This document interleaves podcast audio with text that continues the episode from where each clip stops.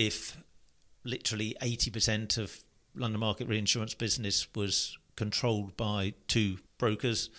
I think we'll be all right for the next few years because the market is hardening. The, things are um, getting a bit better. It's coming more in the underwriter's favour. Um, but then the next soft cycle, um, they'd have a huge amount of control. Welcome to the Voice of Insurance. I'm Mark Geoghegan. The voice you just heard was that of John Parry, Chief Underwriting Officer of QBE Re. John is a highly experienced and well regarded underwriter. He knows the insurance and reinsurance markets inside and out. The great thing for me is he's happy to explain his thinking to us lesser mortals in the press. I've been enjoying my interviews with him for well over a decade. If you don't know him already, I think you'll like him, and you'll learn a lot from him. He's also quite a rare character in that he spent the first half of his career as a broker. This gives him a really well rounded perspective on how insurance and reinsurance works and what clients really want from their underwriters. He's always polite and good humoured, but he's firm and has strong convictions, as you'll have guessed from the beginning of this podcast. He doesn't pull any punches. I suppose you can't be a top underwriter over such a long period without having a bit of steel in your nature. Anyway, John's handing over the QBE underwriting mantle at the beginning of April and plans to retire next year. This interview gives a career long perspective on what is happening in reinsurance today and puts it into proper historical context. Now, a quick note uh, if you don't know the English education system, O levels are national exams you take when you're 16, and A levels are the ones you do at 18 and are used for deciding university entrance. One last thing I recorded this interview about 10 minutes before the Aon Willis merger news broke. But I, I didn't rush back to re record anything, because since that secret was already out this time last year, it was already a good idea to be talking about what such a deal might mean, even if only in a hypothetical sense. I think you'll see what I mean when the time comes. So enjoy the podcast. Before we get started, just a quick reminder that advertising slots are available here and in other places in the Voice of Insurance podcasts. Podcasting is the fastest growing medium and attracts a high quality audience of key decision makers. It's also an intimate medium where you, the listener, are right in the room with me and the interview subjects. Needless to say, that means it's a great way of getting your message out directly to an audience because you know you've got their full attention. It's also very cost effective. So get in touch with Mark at thevoiceofinsurance.com to find out how you could be speaking directly to the industry. Look, John, why don't you tell me um, how you got into insurance uh, and then reinsurance and uh, how your career developed from there? Well, I was uh, I did very well in my common entrance exams. This is going way back before even, uh, and I skipped a year at school. So, so that's exams that get you into boarding school, isn't it? Yes, or, yes, thirteen. Yeah. You take them at thirteen. Yep. So because I skipped a year, I ended up doing my O levels a year early and my A levels when I'd literally just turned um, seventeen. Uh, and I got my A levels, but not particularly good grades. Um, my father wanted me to go to university. I'd had enough of studying, didn't really want to, um, so we compromised on a year off. In that time, I did seven months of labouring, which actually I thoroughly enjoyed and earned good money and bought myself uh, a second-hand uh, Ford Escort. Uh, and then the beginning of the year after, I had it out with Dad and I said, I really don't want to go to university. I just want to start working. Uh, I got myself an interview with a stockbroker. He was in the business and managed to get me an interview with an underwriting company and also a broking company. And I got offered the job at the broking company. So, by complete coincidence, on the 13th of April 1981, I started in reinsurance at a company called Wigham Poland. Do you remember them? No, I don't. I mean, what, what, I suppose the easiest way of describing those is what do they end up becoming? Uh, well, I was going to say Sedgwick stroke E.W. Payne, but obviously now Marsh stroke so Guy Carpenter. Yeah. Yep. And then how, how long were you there at the broker? I was at Wigham Poland until 1985, and when we got bought out by Sedgwick's, uh, myself and three others started up a non-marine reinsurance broking team at a company called Steel Burrill Jones, who are basically a, a marine reinsurer, and we set up a non-marine reinsurance division. And then I remember uh, that's so Steel Burrill Jones, and then got swiftly abbreviated to SBJ. Yes, that's and right. then that merged with Regis Low, as I, that was a very yes. long time ago. Yes, it was yes. probably about early nineties. and I And think that's that when I first came across them. I think that was near the end of them. That was a, there was certainly that I knew that there was a chap called David Howden who worked there, and uh, he used to do D&O, and Yes, uh, yeah, we used yeah. to work with him, and he used to wholesale the D&O for, for Yeah, the yeah. company I was working for. But uh, I, I left. I got offered a job in. I mean, my years at Steel Burrill Jones, I thoroughly enjoyed because um, we did a bit of everything. We did a bit of property, a bit of personal accident, a bit of bloodstock, a bit of satellite. You know, it's really quite exciting doing all these different classes and, and learning an awful lot. But in 1989, I um, got offered a job by Alexander Howden, and I think most people will know that one did become Aon. Uh, and then I ended up there for uh, 11 years until 2000. Uh, and one day in 2000, I went to see a, a major leader of my business to get a new risk excess program quoted. It's a chap called Peter Grove, who worked at the Limit Syndicate, which at the time were being purchased by QBE. And Peter said to me, um, I'm glad you've come in, I want to talk to you. And he did have quite a scary reputation at the box. Um, and I was worried. I thought, oh God, has one of my clients given him a big loss or something? I'm going to get dragged over the coals here. Uh, and he explained that several people from the syndicate uh, were leaving, uh, and he thought I'd make a, a good underwriter. And there and then at the box, he, he offered me a job. And it's one of the very few times I've been completely lost for words. that's pretty amazing. Uh, as a broker, being lost for words, yeah, that is that's, that's, that's, that's, a great failing. You had to leave the profession immediately, clearly. so, what was the transition from? Because I've I- I've only ever been a broker and then transitioned to become a journalist. So, so that's that's one that's not, that's not much help. But uh, so, what about what what's that transition from from swapping sides of the box? Uh, you know, to become an underwriter. Well, I always thought to be a decent broker, you really need to understand the business inside out, know the background to it, know the client. Uh, and as long as you do that, um, you know, underwriting perspective, as long as you understand it, understand the client, the reason um, they're buying the cover, um, you can you can take the same mentality. You're just coming from a different side. So So you were one of those brokers that was always sort of better underwriter than the underwriter anyway, you know, and, and a bit frustrating if you were sending business into London and, and they wouldn't even show it to the underwriter because uh, they seemed to already know that it wouldn't be placeable or doable. You, you're not I, one of those I, ones. I are you? wouldn't go that far. That sounds re- that sounds really arrogant. but but no, I'll be honest. There are some underwriters I respected more than others, and I'm sure you would have done the same in your day. Yeah, no, no, you're right. So 20 years, uh, 20 years then uh, of what's what's been QB and how did how did that develop? Um, you know, how did you get to be, you know, where you are today? So I started with Peter Grove, as I say, in 2000. Um, I was the deputy retro underwriter at the time. Um, two years later, I became the deputy syndicate underwriter. And then Peter Grove uh, moved on to director of underwriting, so could no longer be the active underwriter in 2004. And I took over as the active underwriter. So you've done about 39 years, uh, of which quite a lot is reinsurance uh, on both sides of the box, uh, in all many different classes as well. So, I mean, how much has reinsurance changed in that time? Um, the big, the big difference is the number of clients, the number of contracts, and the size of lines. So I remember when I was broking, gosh, in in the old room in the in the early '80s, you know, you were running around for a twenty thousand dollar line here, thirty thousand dollar line there. Uh, and you literally had hundreds and hundreds of, of layers and programs to place. Now, because of the reduction in particularly Lloyd's syndicates, all of the M&A, you know, it's far fewer client base and much bigger programs placed uh, and much bigger lines. I remember, I think it was probably mid 90s when on retrocession business, which I was broking, uh, Transatlantic wrote a million dollar line, and, and everyone was going barmy about it. They couldn't believe someone could write a line that big.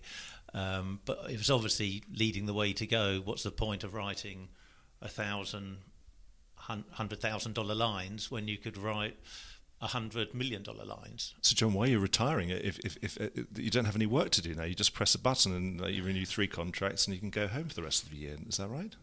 So this time next year, I will have done 40 years in the business, uh, and I've never had a, a, gardening leave. I've never had sabbatical or anything. So um, I did say when I was asked about succession about three years ago, I said when I've done 40 years, I think I've I've probably done my bit. Yeah, but I suppose actually back to a more serious point about um, now going to a low volume of much higher um, higher premium volume um, contracts. Presumably, that just means that the work that goes into putting that what 15, 20 million dollar line or more um, is just much greater. Is that is that the point? It's it, it's now it's you're spending weeks analysing what's your what your price is, what you want, and then when the when you're happy, you can finally put the big line down, and, and that's the way it goes. Is that the way? Is that the difference between what what reinsurance used to be? You know, an aggregation of 50 small lines and now yeah, being yeah. five big ones. So you have far more time to, as you say, do the work, do the technical work necessary to do those bigger lines. Uh, and because the client base is much reduced, you get far more time to talk to the individual clients and actually have a genuine relationship with those clients. When you have less clients, does it mean that you kind of got Hobson's choice? Though, but, but before, if you had 200 clients, you could pick, you could try and pick the best 40 and write them. Well, probably you didn't have time to know which were the best 40. But now, if there's only 10 clients, can you really afford to tell them to go away? It's tougher. It's tougher, and we'll we'll be finding that out in the next few weeks as we come up to particularly the Japanese renewal season. Yeah, actually, I'm, I'm going to get get get we'll get to that um, at, at, some point in the interview, I think, because you know it'd be good to have some specifics out of you, particularly given all of your experience. Um, but it'd be good to ask, sort of, you know, what were the toughest times um, in while you were broking and underwriting reinsurance in the last forty years? What were the most difficult times? I mean, I, we've been through a hell of a lot of. There were, yeah, we always talk about different crises or capacity crunches. Or what was the time that you found the hardest? Uh, I'd say probably the most difficult was on the broking side, the late 80s, early 90s. So we had um, Hurricane Hugo uh, in 89, and then we had 90 A, D, G, which were all European windstorm losses, uh, uh obviously early in 1990. Um, then there was a, funny enough, a large um, Japanese typhoon in 91, Mireille. And then Hurricane and- Andrew took the biscuit in 92 and was the biggest insured cat loss ever. So at that time, Lloyd syndicates were disappearing, clients were disappearing, um, and it was really, really tough on the broking side. We probably went through four or five years of having to cut costs and, and let people go, which makes it a difficult environment for, for everyone. And because because there wasn't the market for you to place into, and the client base as well. The client base reduced, and also the market reduced as well. Do you think there's any similarities around now? I mean, certainly there was a good article in the Insurance Insider from uh, uh, about broking uh, brokers saying actually London's there's less of a market in London. So whilst prices are going up, that's great. But actually, um, my brokerage account is not swelling uh, like I would love it to because actually there are less places to place business. Is that, is that do you think that's that's fair? I think that's I think that's a bit negative for myself. I mean, there is with particularly on the direct and facultative property side, a lot more business coming into the London market. I think brokers should earn their salt. They've got more opportunities now. And look, everyone's got to be careful and make sure we do our best to make a profit, especially with the Lloyd's Decile 10 and everything else going on. Um, but I think if, if you're a, a decent broker in this day and age, you should be excited about getting the opportunity on more business uh, and finding markets to place it with. And what were the best times um, as I say, when I was at a very small broking company, Steel Jones, um, placing a bit of everything, you know, right, what are we going to do this week? Let's do a bit of satellite or a bit of bloodstock or something like that, and it was great. Um, I really, I really, I really enjoyed that side on the broking, um, and and going back to, to worse times, obviously on the underwriting side, uh, is losses. It's, it's absolutely losses. So almost a year to the day. I'd been uh, on the underwriting side. Uh, 9/11 happened, um, which was you know a massive loss for the whole market and for us as reinsurers. We had a substantial property book and uh, personal accident book and uh, aviation book as well. So that was a difficult time. And then again in 2005, probably with Katrina, Rita, Wilma, um, the the U.S. hurricanes on the back of 2004, Charley Frances, Ivan Jeanne. Um, you know that was that was difficult times, but then you look back on it afterwards, and there was such great opportunity, and you enjoyed it in 2006 and 2007. Um, it didn't feel that good because, for instance, 2006 we really, really needed a good year, uh, which thankfully we got. But uh, I celebrated properly at the, the 31st of December that, that year. Absolutely. Um, do you think there's anything um, the, in the way that work has, uh, the, the, the, the, work has changed? Obviously, it's evolved hugely. Um, it's much more analytical, much more sort of deep thought going into things. But also, but is there anything from the old days that you miss um, that you wish could come back, or something? Have we lost anything, or, or just want to ask you now? You've got that forty-year perspective. I I think the um, uh, one of the things I didn't enjoy at the time was queuing up um, because you could queue literally a whole day for a lead underwriter li- like Dick Outhwaite, for instance. Um, and it still scarred me to this day. I'm not very good at queuing up at airports or queuing up at the bank or anywhere. Um, and I'm sure that's because of that. But having said that, I still think there is a huge advantage to face to face broking and underwriting. You get immediate response. Uh, I know it's more technical and the more analysis go, analysis sorry goes into it. Um, but when you get this 200 page submission, if a broker can just spend 15 minutes with you talking through the salient points and the major changes, that can save us hours and hours and improve our service. Do you think, um, I suppose now there's a lot of technology that's, that's sort of about that, that might sort of um, enhance some of that and get you know actually find those salient points in the 200 page document. yeah, yeah, absolutely. I, I, agree with that, but I, I, still think there's an advantage to to face to face you can look into the whites of the broker's eyes and vice versa. Um, you know, if you get an offer just sent on email, you've no idea when you're going to get an answer as a broker. Um, but if you actually go along and see the underwriter and discuss it, you can get a pr- generally a pretty quick answer, a pretty good feel of whether they're likely to be interested in the risk or not. And presumably, that also gives you a feel for what the, the actual and what other underwriters are going to think uh, at the same time in terms of um, you know yes, get to know yeah. those people. Yes, you get some feedback from the brokers to who's looking at it and what other underwriters' opinions might be. But do you think that's ever going to get lost? Um, that face-to-face element, or because of now with all the technology, actually it's just going to enhance that. It just means that when you get to the box, all the technical stuff's going to be done, and now you're going to get more to the sort of let's say the f- spiritual side of it or the kind of the yeah. art side of underwriting. The art side of it, yeah, which is it's very important. And yeah. still, you, you're still a firm believer that, that the art side of it is never going to go. Absolutely, and uh, part of that is going back to picking your clients and who you think are the most likely. Everyone says they're they're going to buy long term and they want a relationship, and you know damn well that probably over half of them aren't telling the truth.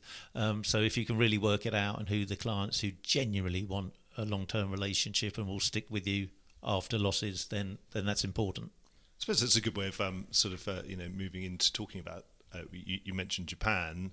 Um, that's that's what's on our, on your table, and that right now, I presume, I don't know if they've got their anyway uh, firm orders and other things, or at least there's terms out there. I'm sure you've been asked to quote and indicate and do all sorts of things.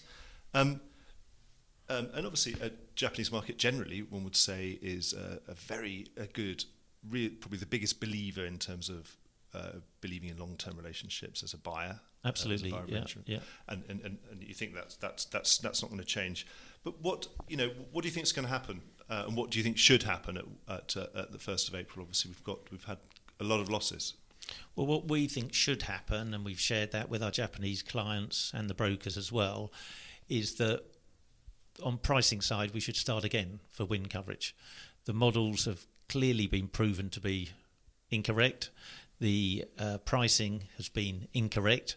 Uh, and we're saying we should start again, just simplistically look at 20 year burning cost and the increased frequency, you know, whether it's climate change or whatever it is, but there has been a, a, a huge increase in frequency in, in typhoon losses.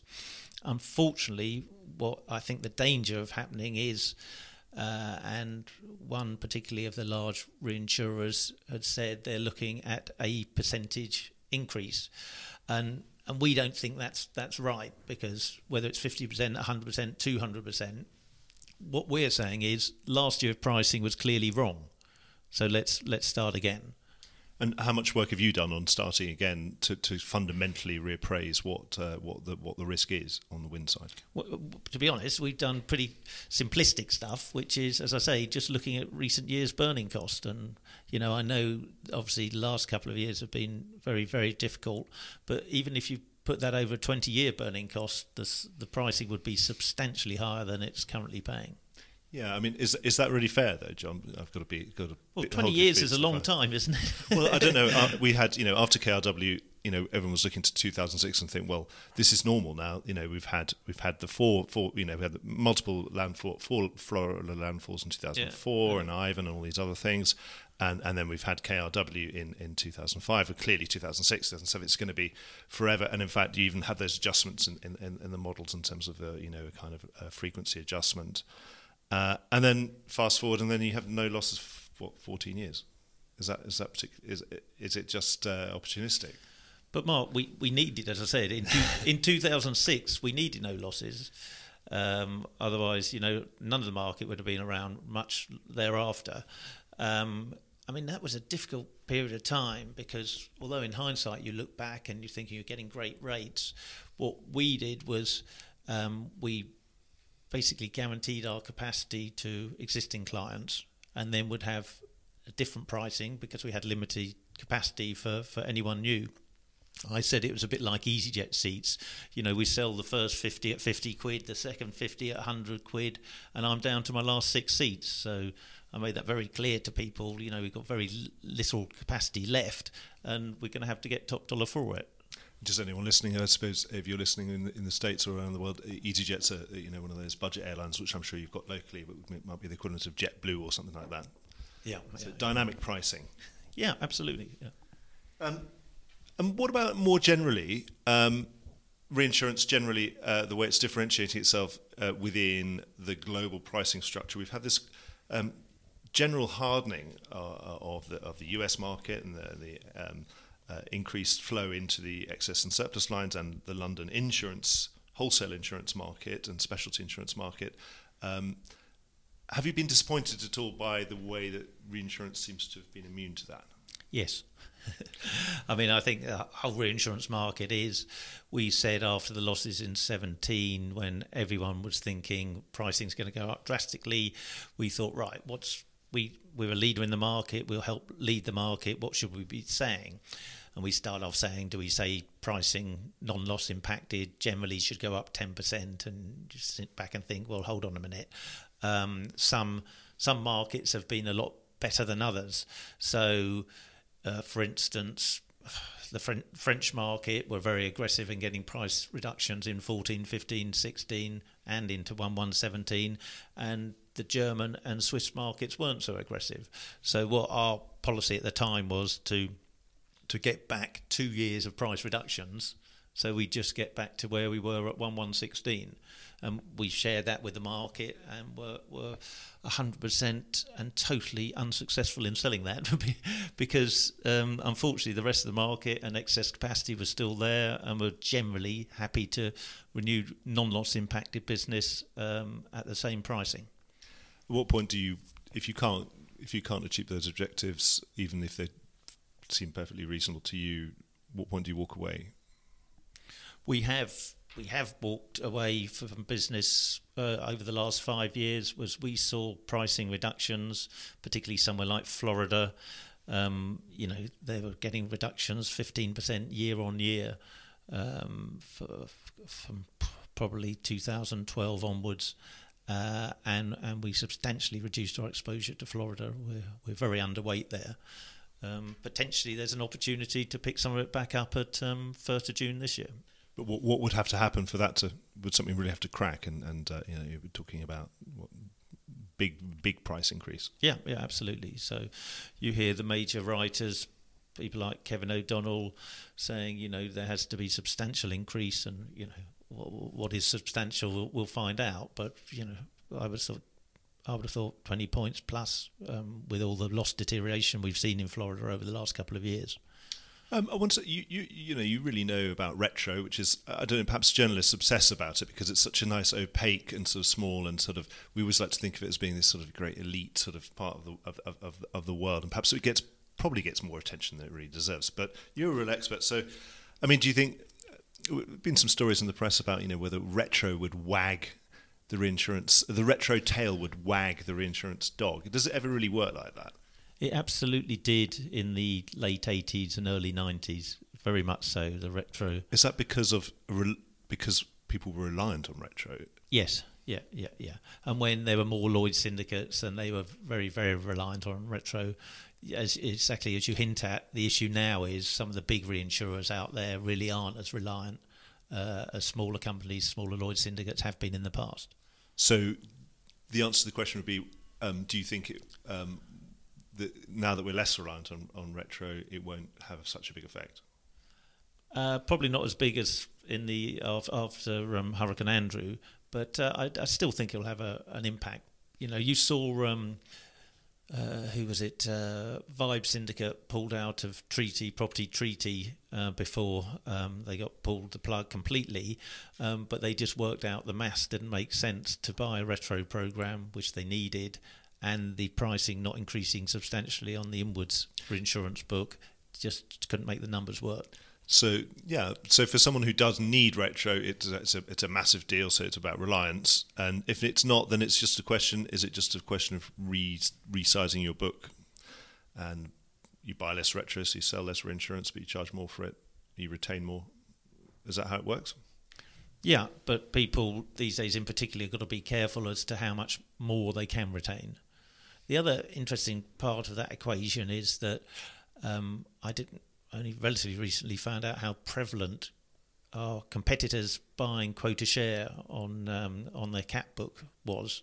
Um, you know, you hear a very large London operation who had 75% quota share on the on the cat book, and with the reduction in appetite from uh, funds and ILS vehicles, um, you know, these have been reducing. So it'll be interesting to see whether that will have an impact on pricing because of the reduced capacity.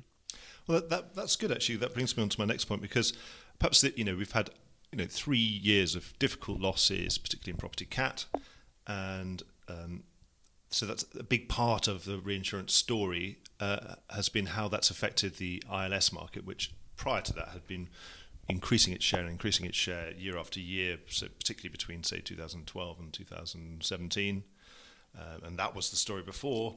So you know we've had trapped capital, we've had um, some losses, we've had unexpected losses, and we've had we've had a prominent failure also in that in that space. So what do you think has that shown up the limitations of ILS, or do you think long term is that just a speed bump, and we'll look back and say actually ILS is still on its way to global dominance? uh, global dominance is pushing it, I think, but um, there's definitely a place for, for alternative capital. Uh, it has been very useful uh, and will continue to be so. Uh, I just think uh, if I think the bigger established funds are there and will be there for a very long time and a real addition to the market.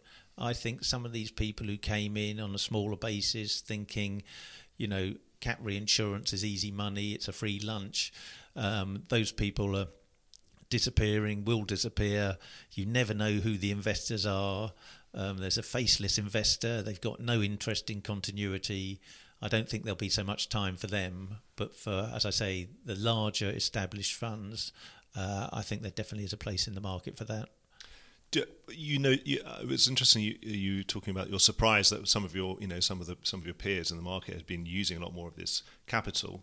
Um, is is it just right though that you know? Do, do you feel like you missed out? Uh, you should have when there's cheap cheap capital in the market. Should you not just go and use it and then pass the benefits on to your to your ultimate customers?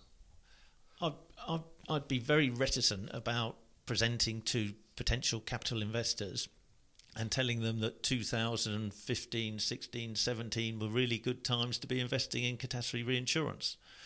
I mean, I don't know whether people crossed their fingers behind their back when they were doing it, but uh, you know, we've we've used uh, alternative capital in the past, and actually, we find it more useful in a harder market because that's when your clients need the additional capacity, and if you can access additional capacity through funds, that's that's giving more of a benefit, I think, to your client base. Right. Okay. Um, lots going on in the world of insurance, the sort of interaction between insurance and technology. We've had this insurtech phenomenon over the same period, this three-year period that we've been talking about. Um, you know, um, we've had we've a lot of catastrophes and things, but but insurtech's really come come a long way, and there's a lot of well-funded startups. And actually, what's interesting, uh, a lot of startups focusing on reinsurance actually, and trying to build marketplaces. Um, we know that these things have happened before, but these are probably better funded, and maybe the technology, maybe the time is right. I don't know. I want to ask you that. But do you think um, reinsurance is ever going to be something that might become a fully traded commodity, that exchange traded commodity, in fact, or that bits of it might? Bits of it, I think, is the. That's just what I was going to say. There are elements, um, but you know, the most simplistic derivative is an ILW. Sorry, insured loss warranty, so it's based on the um, total market loss. Uh, and we've seen platforms trying to set up over the last few years to make that a tra- traded commodity, but even that hasn't really taken off.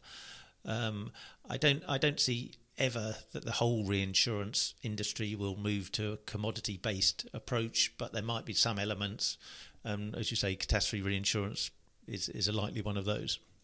Um, and what about things like um, sort of tradable insurance, indices and derivatives? Do you think they've got they're, they're going to be part of the of a long term future for insurance? I I still think that's a fair way down the line. As I said, there hasn't been any real success for platforms on um, something as simple as an insured loss warranty. So more complex derivatives, I think, will be a few years off. So what what would you need to, to, to be comfortable buying one or selling buying or selling on one of those marketplaces? Well, you've got to be comfortable that the the platform is robust, your counterparty is robust. Um, th- this is the problem I have with these pot- potential platforms is that you don't know who your counterparty is, and I, I don't feel comfortable with that. Well, does it matter? As if, if it's exchange traded and it has that benefit of a chain of security, and it's obviously it's not an over the counter thing, which I guess you would know who your counterparty is, but uh, through an exchange that you feel is, you know, like in the way like Lloyd's, it, it does have a central fund, it has a chain of security. Would, uh, surely you should be more comfortable, and it doesn't matter who who the counterparty is. Uh, you've st- I still seen it, and you still have a willingness to pay argument. It's not just ability to pay; it's willingness to pay. Well, I suppose, but again, that's why the platform would have to be completely have robust. To have the willingness exactly. No, absolutely. I think the willingness to pay has to be built into the platform. Uh, otherwise, uh, it, particularly if it's something that's fairly binary anyway, it's kind yeah. of like, did it hit it? A bit like a, an insured loss warranty. Yeah. You're talking about um, something. It's a binary thing. Did it hit? Was the loss more than 10 billion or not? Uh, yes, no, type thing. Yeah, and then you'd have to post collateral, I think. So then there would be no credit risk. I think that would that would be the answer. Okay. Yeah. So in fact, it might as well go over the counter anyway. Effectively.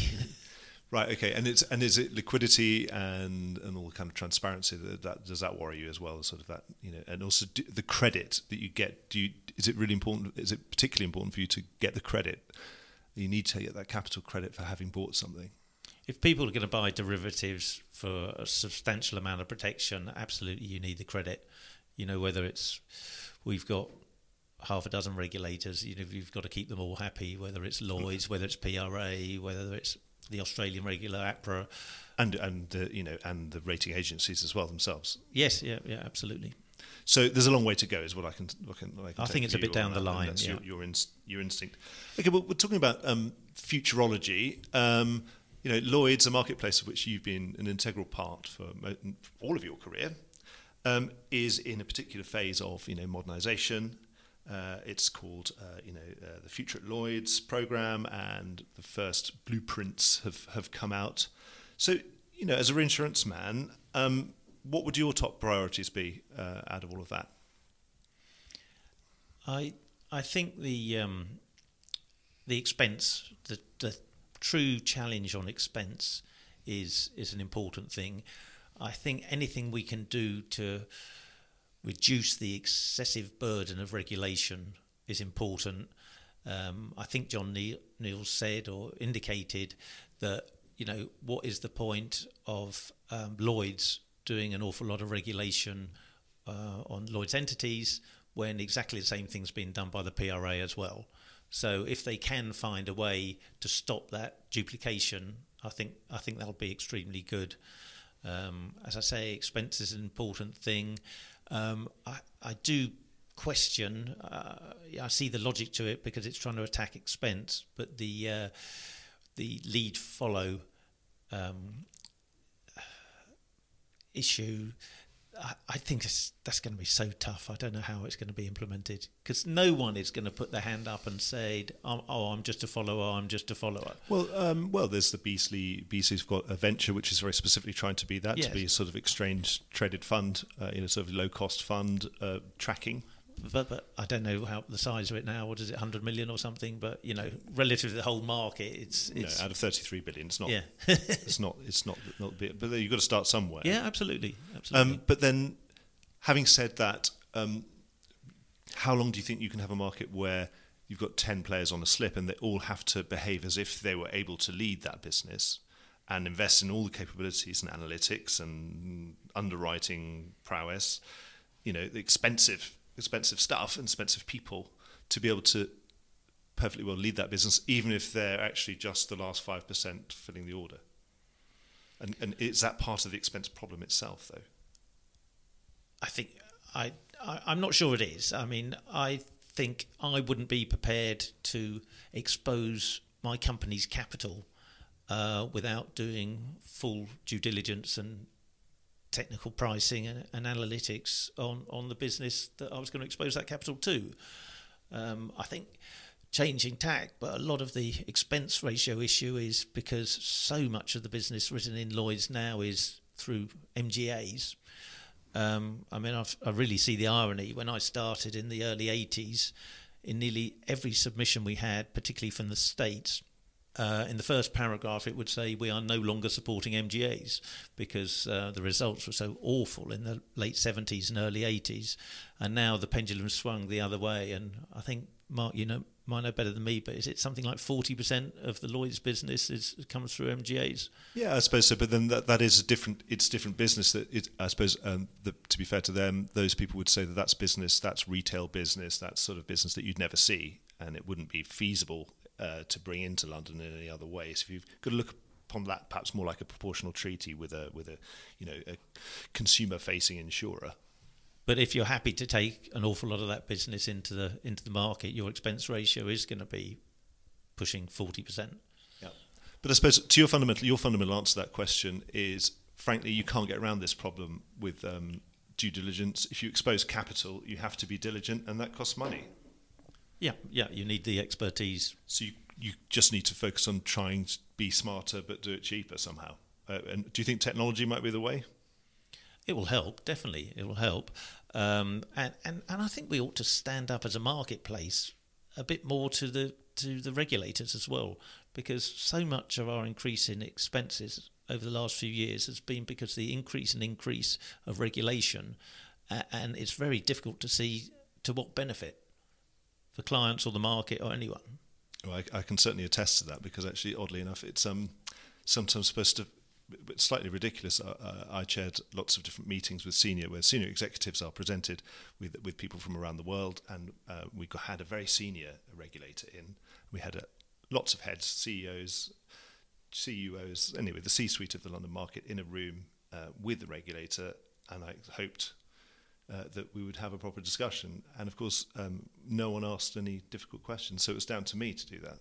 Oh, it's, it's, just you and me then, Mark, by the sound of it, because every well, six all these months people in the room here are far too polite. They, they, yeah. they, seem to be too scared to actually, even though you're in a room and we've got the microphone switched off, they're still too scared to, to, to actually be more robust. But do you think we're doing a better job than we were before? At least now we've got things like the LMG, uh, that's the London Market Group, which is a, a kind of supra trade body uh, above, uh, you know, the, the, the Lloyd's Capital, the brokers, and, and the company market, and Lloyd's of London itself. It is getting heard in government. Do you think in the UK government? Yeah, and and the ABI I've seen firsthand as well. I think you've got to give them credit as well because they do yeah. stand up for to, to the regulators and. That's the Association of British yeah. Insurers, which includes the life industry and things, like life and pensions world as well. Um, right. Um, what about brokers? I mean, we're talking about expense. Obviously, it, it's a very large um, line on your uh, expense ratio is the acquisition cost ratio in reinsurance, particularly. Uh, you know, it, it's consolidated uh, beyond measure. Uh, with, with just down to three really big reinsurance brokers and some lots of very small ones. Do they have too much of a stranglehold, stranglehold on, on, on reinsurance? So I remember when um, Aon bought Benfield, uh, and I think that took their share up to north of 50% for the London market reinsurance business.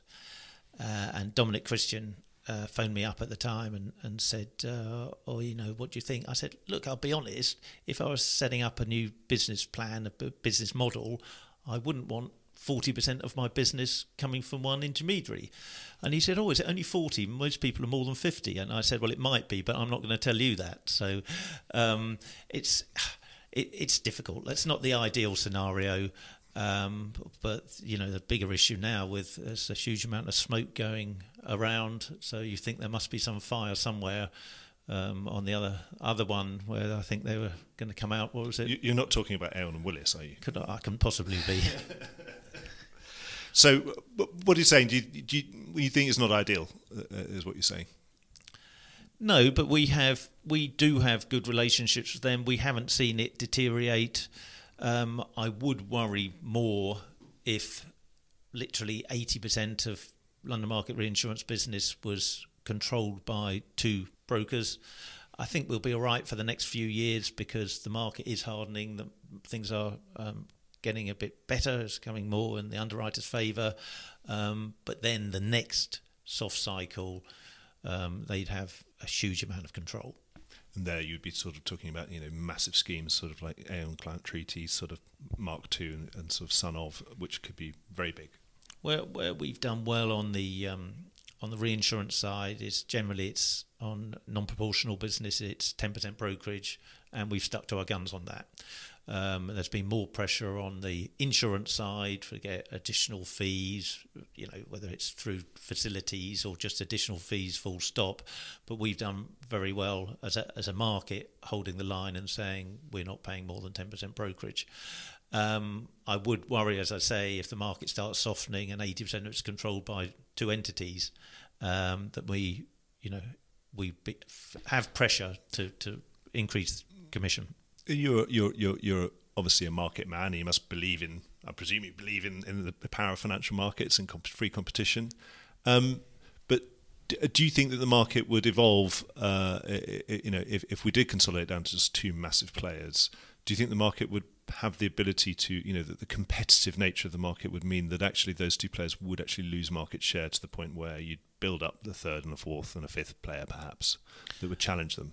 I, I think that's the, as you say, economics. That's the obvious result. But, I just think it'll take a while. But would you, or do you have to, or is there a point where actually there is a, a kind of winner takes all element, and, and you have to have a standard oil kind of situation where the Rockefellers have to be sort of, it has to be broken up forcibly, or the Microsoft kind of Internet Explorer thing that happened uh, with, with, with the dawn of the, of the World Wide Web.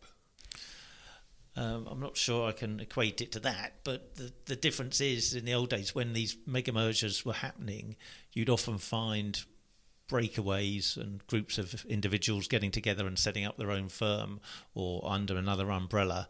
Um, and that's just tougher and tougher and tougher to do. So I, I think it would take time. Well, um, it, on that on that note, we've we've had um, um Marsh McLennan companies buying uh, JLT, and that JLT Re was the fourth small, smallish, relatively small challenger, but the fourth largest uh, reinsurance broker.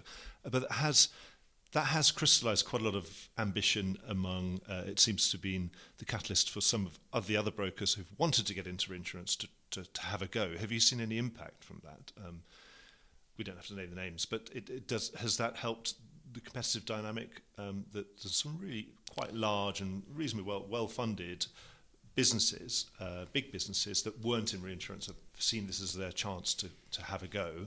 And have, have you seen any, any kind of uh, effect from that? Um, we've seen one in particular I'm thinking of who've taken a fair few people from the old JLT Re uh, are putting in a massive investment.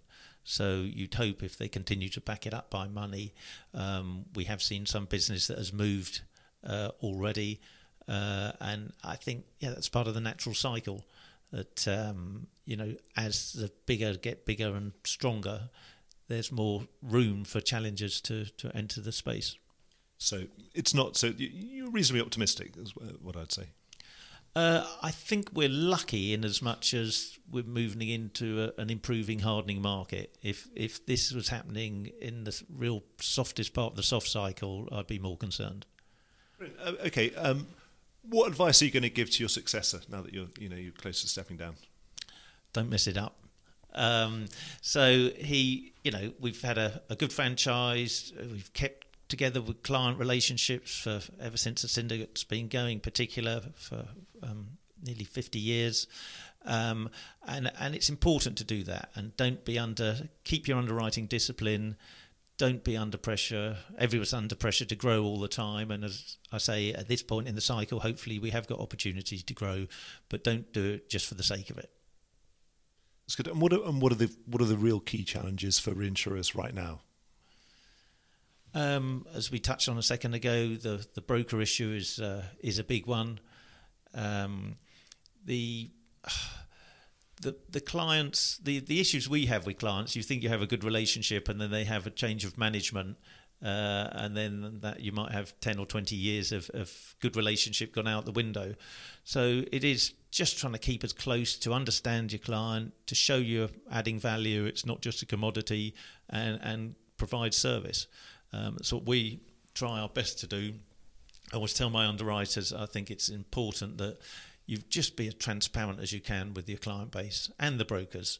Um, if you're not going to ride a risk, tell them why not, because there's nothing more frustrating from the broking side as someone just declines a risk without giving you good reason.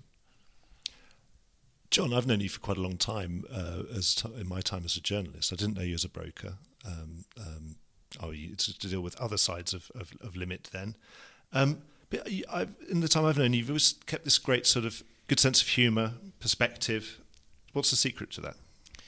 I'm very lucky. I'm just born a, a glass half full man. So uh, I remember going to a, a, my annual medical a couple of years ago, and you fill in the forms, and they ask you this, that, and the other, basically to try and work out whether you're stressed or, or potentially suffer from depression.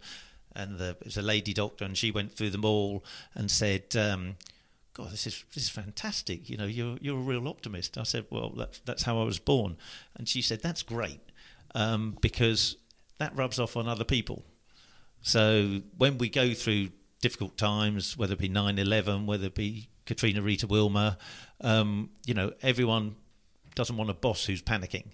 So if you've got a boss who can keep keep level and, as you say, keep a sense of humour, uh, it's much easier to get through the tough times. Um, what are your plans now? Uh, your uh, retirement. No, no one ever seems to retire in this business. Um, so I, I want to see.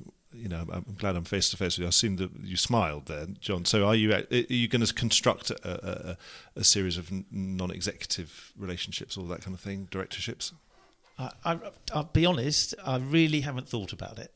Um, the only thing I have promised uh, my wife is that I won't do 24 7 anymore.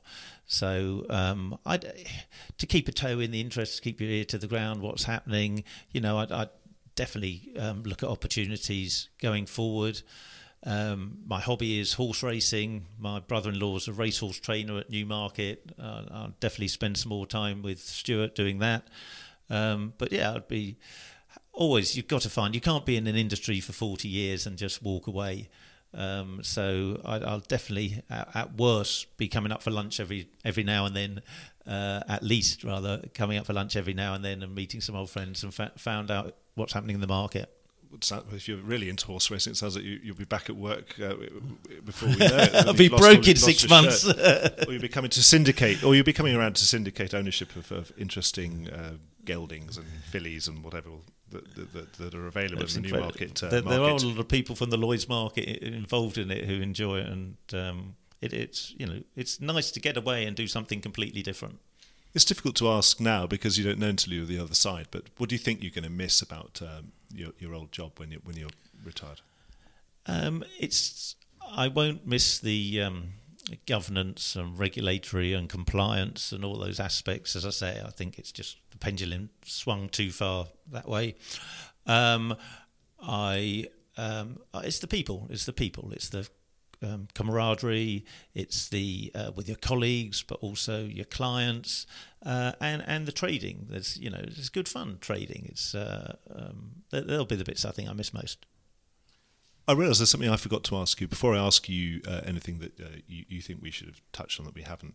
A um, bit more specifics on on um, we've we, have mentioned the Japan renewals, but what was going to happen? What do you think is going to happen in Florida? And perhaps you know, big question is that those big casualty renewals uh, that are coming up, which will come up in mid-year. Um, we've been seeing so much action in the in the uh, casualty market. Uh, again, about reserving and other things. I just want to know your view on sort of where you think that's going to go. So Florida, I touched on earlier, and I think there will be substantial rate increase because everyone's just had enough of the the. And that's the underlying risk itself is exactly has changed. Yeah. yeah, exactly, exactly, and and people realise that. And when you get people like Kevin O'Donnell saying that openly in the press, and I think Frank Majors has said as well, um, you know, you must, uh, you'd hope that you get the whole market, you know, saying, hold on, we've got to change the, the way we've rated this business in the past. On the casualty side. Um, yeah, I reckon there's going to be a fair bit of uh, bad news come through for the next 18 months, two years on uh, US professional lines in particular. Um, they're definitely getting substantial rate on the uh, on the original business.